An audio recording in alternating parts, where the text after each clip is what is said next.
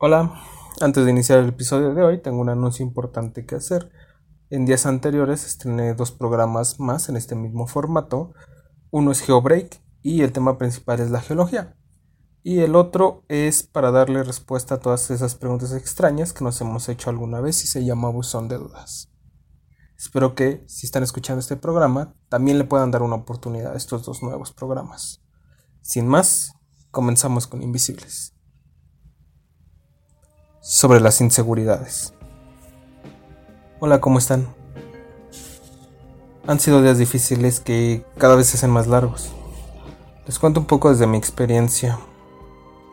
Yo, yo me pongo muy nervioso cada vez que veo las noticias y conozco las nuevas cifras y siento que esto no tiene fin. Pero esas son mis inseguridades y mi ansiedad hablando. Sé que no todo va a volver a la normalidad.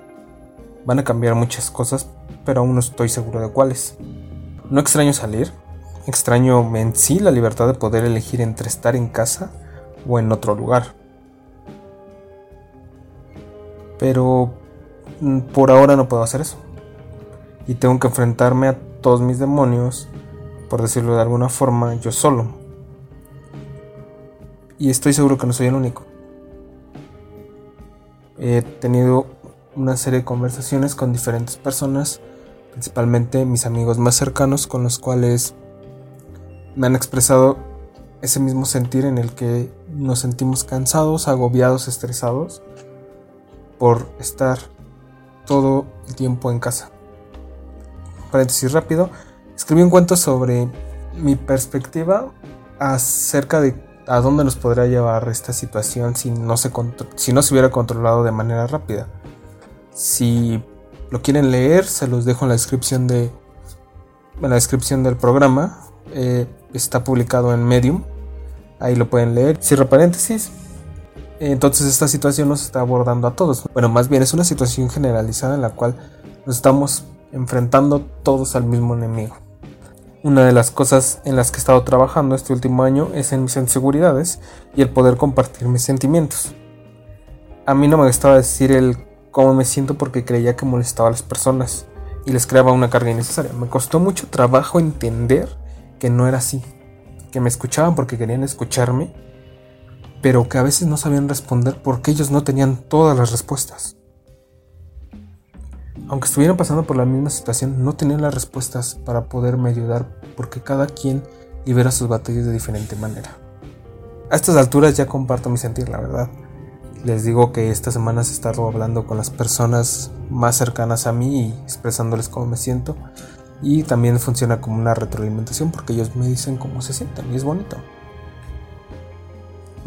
Pero pues a veces en las noches es cuando más uno se siente solo y se vuelve a enfrentar a sí mismo y vuelve a liberar estas batallas en las que no sabes cómo salir porque no tienes a alguien a quien recurrir de manera inmediata. Si estás pasando por esta situación, conserva la calma. El mundo no está contra ti. Y no, no está mal sentirte mal. Estas son algunas recomendaciones que a mí me han servido y espero que si te sientes igual te sirvan a ti. 1. Organiza una rutina de actividades. No pierdas ese ritmo que estabas llevando en tu vida diaria. 2. Mantener horarios de alimentación es muy importante. No saltarte comidas, no perder comidas. Si te saltas comidas o pierdes comidas, tu cuerpo se desbalancea. No tienes energía para enfrentarte a una jornada larga de trabajo o larga de estudio. Incorporar actividad física en la mañana o en la tarde. Comunicarte con familiares y amigos a través de la tecnología. Vivimos en una época en donde existen mil herramientas para comunicarte con tu familia y amigos. No pierdas la oportunidad de aprovechar cada una de esas herramientas. Hay muchas. Utiliza la que más te convenga. Puede ser el teléfono convencional, mensajes de texto, cualquiera de las redes digitales. Úsalas. Creo que este es el momento para estar más conectados que nunca. Y lo platicé en el episodio de cómo querer a alguien con ansiedad o depresión. Eh, el cómo nuestras inseguridades nos hacen dudar de cualquier cosa que hagamos. Cómo las inseguridades nos hacen dudar de cualquier cosa que hagamos, así lo hagamos con las mejores intenciones. Si tú convives con una persona que está pasando por una situación así, te dejo estas recomendaciones. La comprensión, el apoyo y sobre todo la paciencia pueden ser el mejor regalo que le puedes dar a alguien con ansiedad. No provocar su inseguridad es algo que siempre se agradece, sobre todo si tendemos a creer que te abrumamos o te cansas de nosotros.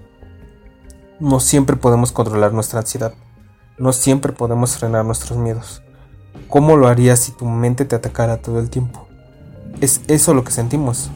Por lo tanto, a veces es necesario que nos comprendas, apoyes y mejor nos ayudes a distraernos para calmarnos.